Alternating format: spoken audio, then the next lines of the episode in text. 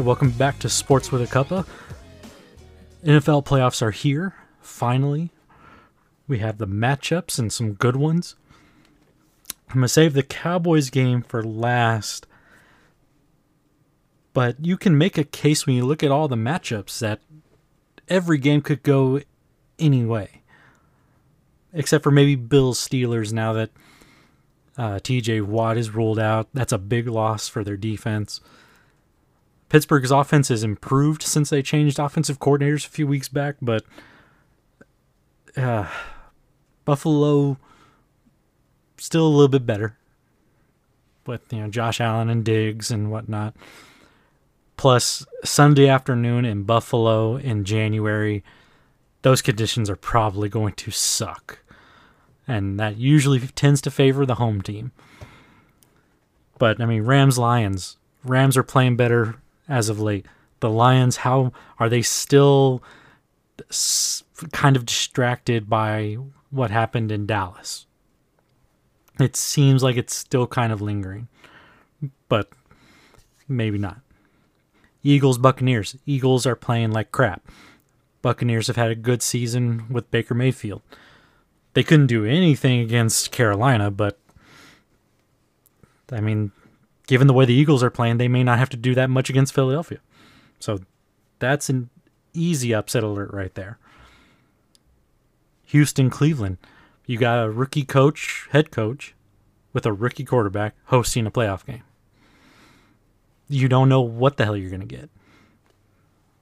And don't forget, although Cleveland's been playing well and winning games, they're still relying on Joe Flacco. Just saying. But Dolphins Chiefs Saturday night's going to be the one to watch, right? At least it should be. And it's really it's a there's multiple things happening there. You got Miami who has the best offense in the league, yet they don't show up in the big games and they can't beat good teams. And then you got the Chiefs that are kind of like are we still Super Bowl contenders or not?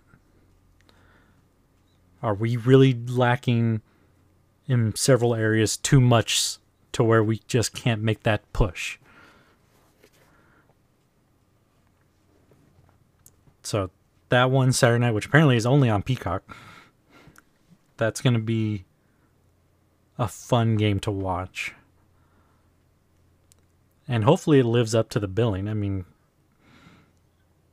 if it's not 40 something to 40 something,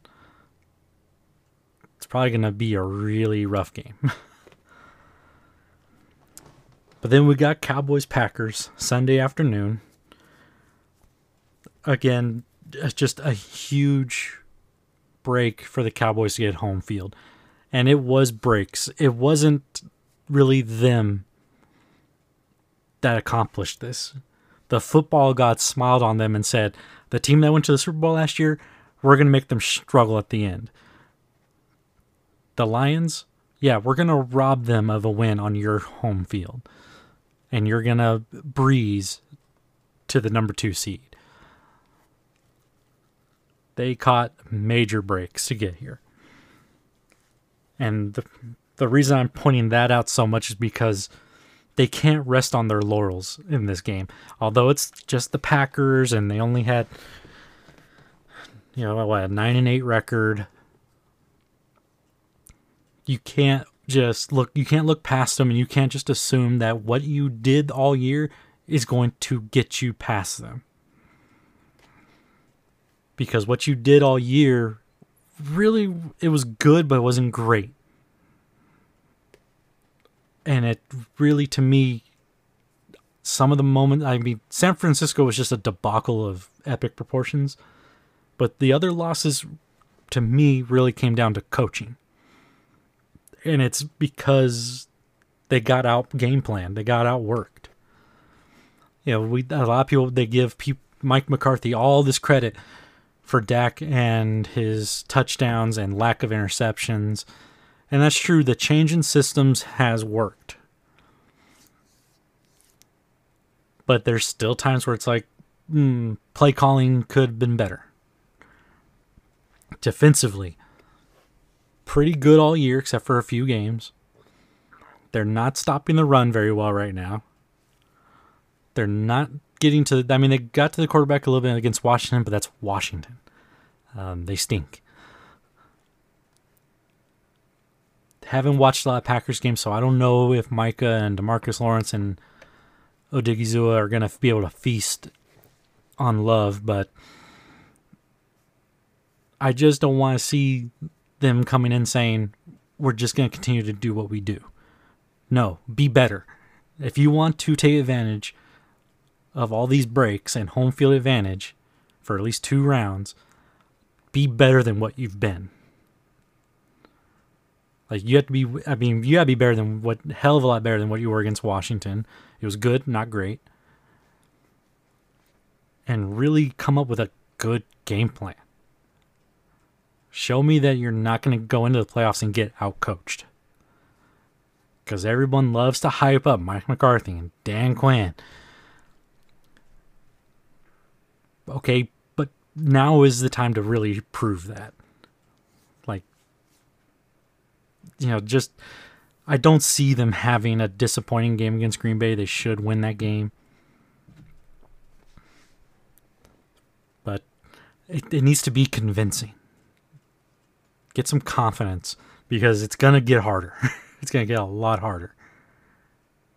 And if you do eventually have to go on the road to San Francisco again, you need to be firing all cylinders.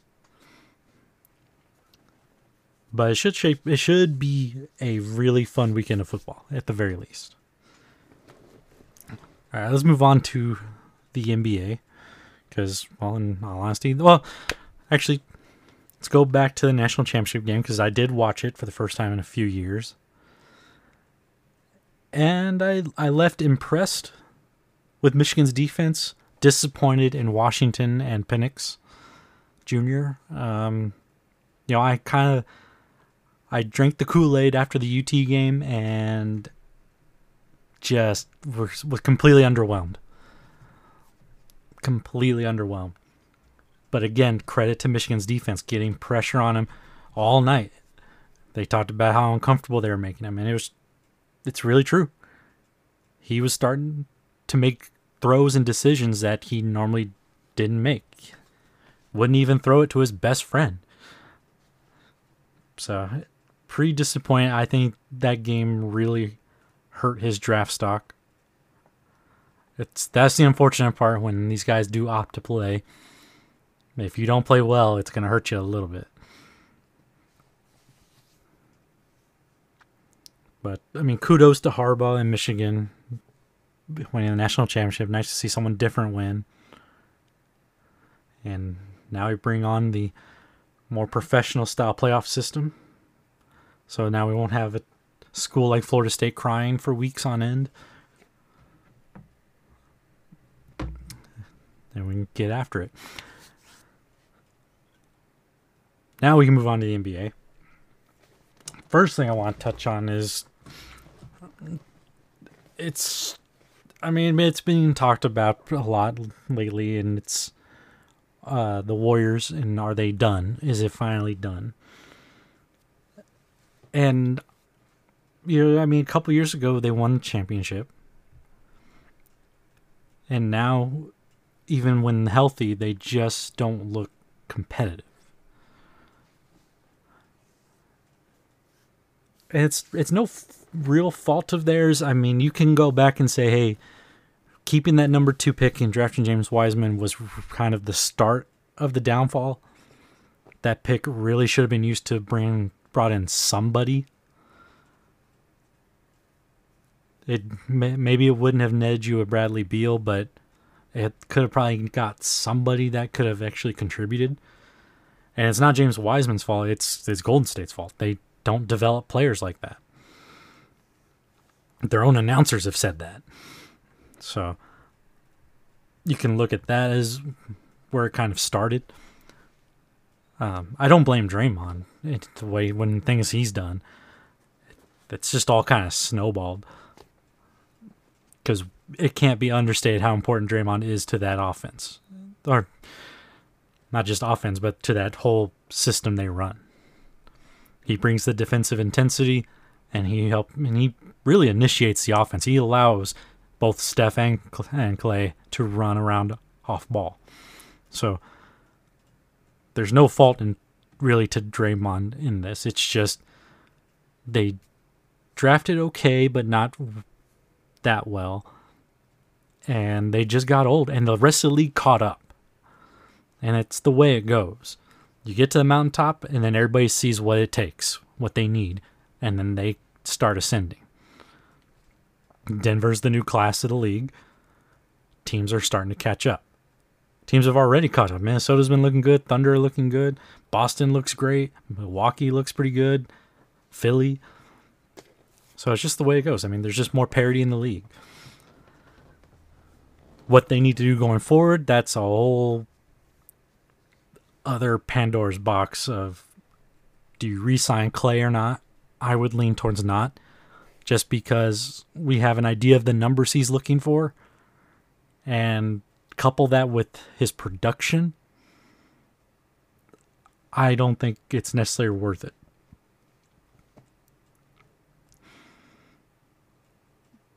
The problem is you would like to see them keep their main guys, their big three at least, and kind of just do what the Spurs used to do and just plug in the new pieces, go find those veteran role players and you know, develop a young player or two. You know, they got Kuminga. Looks like they're looking to move Andrew Wiggins. Good luck. The number the cap number is not horrible, but it's his production is just not great. I don't know who's going to really want to take a flyer on him and give up what draft capital and uh, I don't know. I don't think Wiggins' value is as high as they value him. But they can't plug in new people like that if they one don't have the assets to move in in trades and two if they don't have the money. These guys aren't taking discounts the one thing people, a lot of people forget about the Spurs Big Three is they took discounts so the team could build and get those role players and pay some role players that have proven themselves. And the fact that Clay doesn't want to take that discount, I understand it that he values himself highly, which he should. But if you really value keeping things going, you need to take less money. Steph should rework his deal, create some cap room. Draymond, same thing. They should all figure out how to create a better situation there if they really value what they have going there.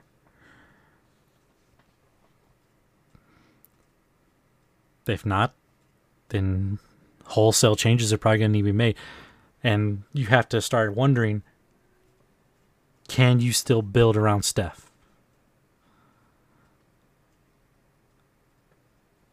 I think the answer is yes. But it's going to be hard to find that other piece to put with him. First, how are you going to replace Clay? And if you don't want him move on from Draymond, okay, cool. But if you do, okay, well, where are you going to move him? What are you going to get? How are you going to keep this Warriors team at a championship level? Because you have to. Because Steph doesn't have years and years and years to wait. You know, he's 35. Basketball years, that's fairly old. He's taking great care of himself. But at some point, he can't even just wait. He he can't wait for guys to develop because again, they don't really develop players like that. And the rest of the league is catching up, has caught up, and has surpassed them. So now they're playing catch up actually. So I I think unless they find a way to get these guys to restructure and take less money to allow them to find the pieces they need, I think it's pretty much done there.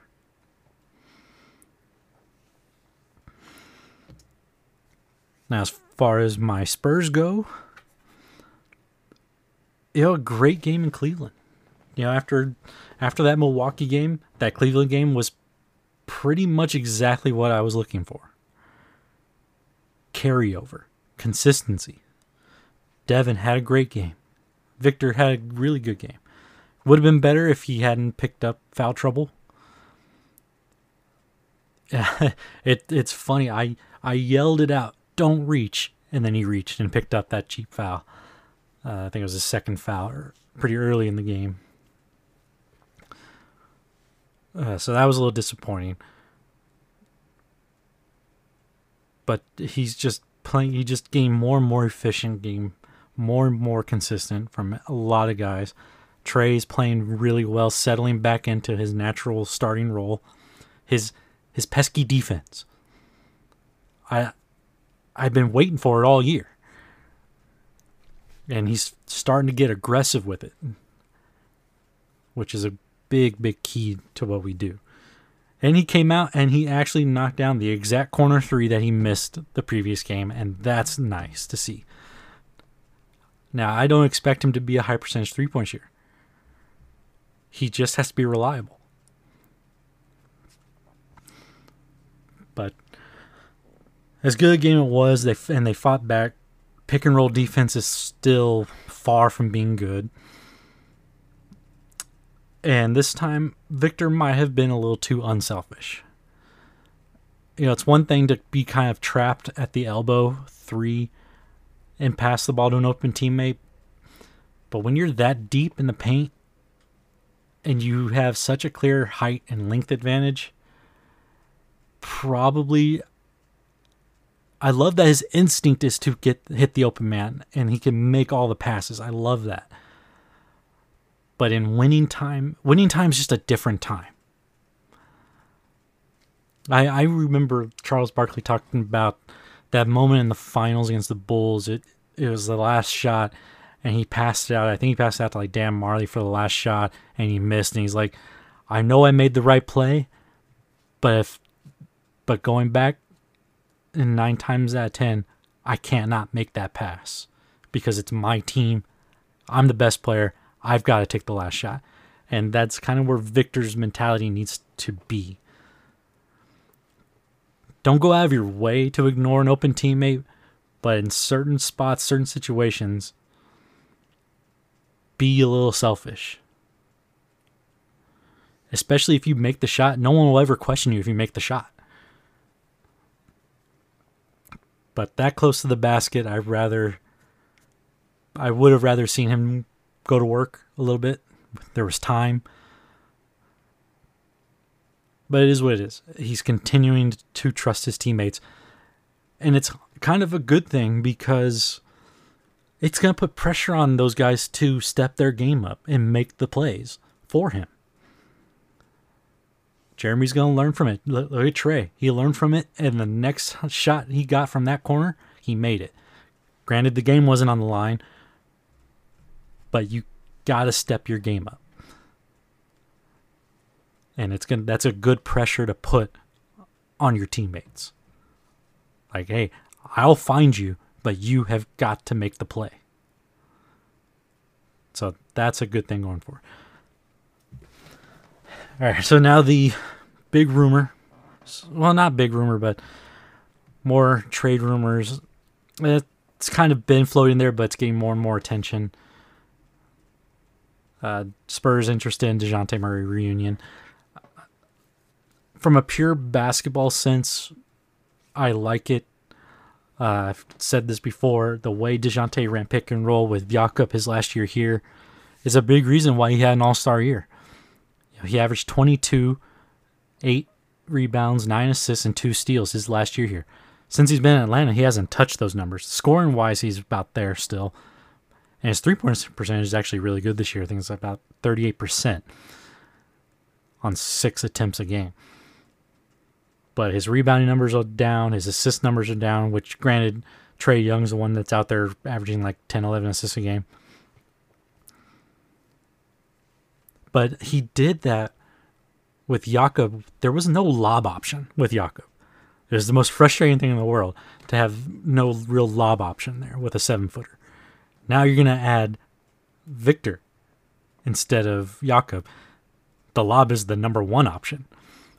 Uh, DJ would probably feast on feeding him those. And that improved three point percentage is nice. His, I mean, he's kind of the Victor of point guards with that big wingspan and good size.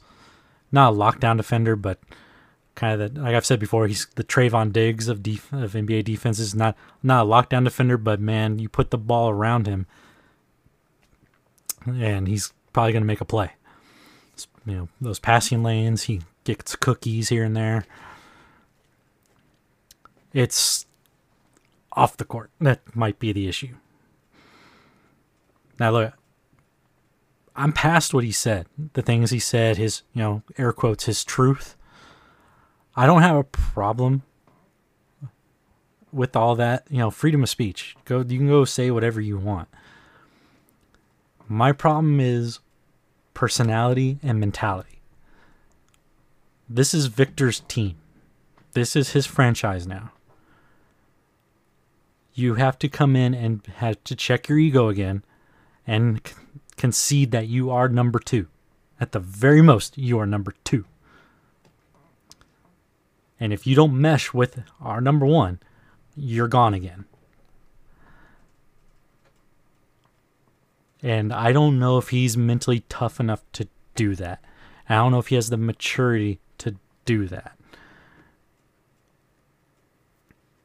Because it's not about what he said, but it's just the maturity and knowledge to know it doesn't have to be said. You're making the choice to respond to people on Twitter, to go on shows and speak your truth. You're making those decisions and there's really nothing to be gained from it. There's there's zero to be gained from it. So I take those rumors with a huge grain of salt. Because, like I've said before, Spurs information from the Spurs doesn't get out. it just never does. But I do believe that there is a, a a grain of truth to it. Somebody somewhere in the organization has said, "Yeah, it'd be cool to have him back." Something because you can look at past things, past uh, rumors and say, you know what, there was some truth. Uh, Stanley Johnson, two, three years before we ever got him, we were rumored to be interested in him and looking at trading for him. Josh Richardson, I said before, we almost traded for him, trade Patty Mills for him, and then we eventually got him. So there is a small truth to the rumor that we want would like Dejounte back it's just a matter of how overstated that rumor is, and that probably is extremely overstated.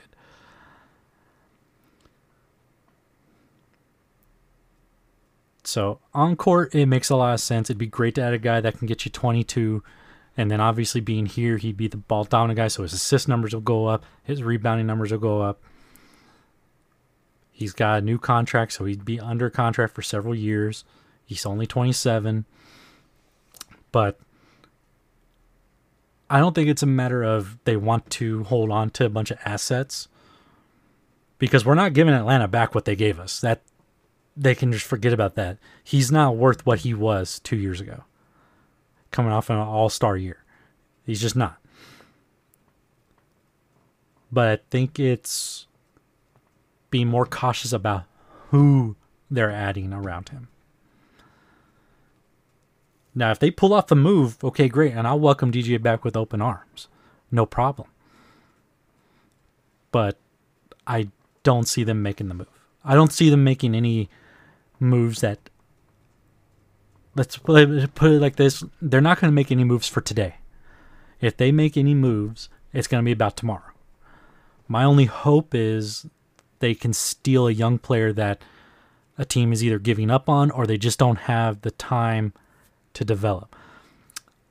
You know, Boston, I read about Boston possibly trying to, you know, maybe being interested in like a Cedi Osman and putting a deal together for him because they, they don't have the cap space, obviously.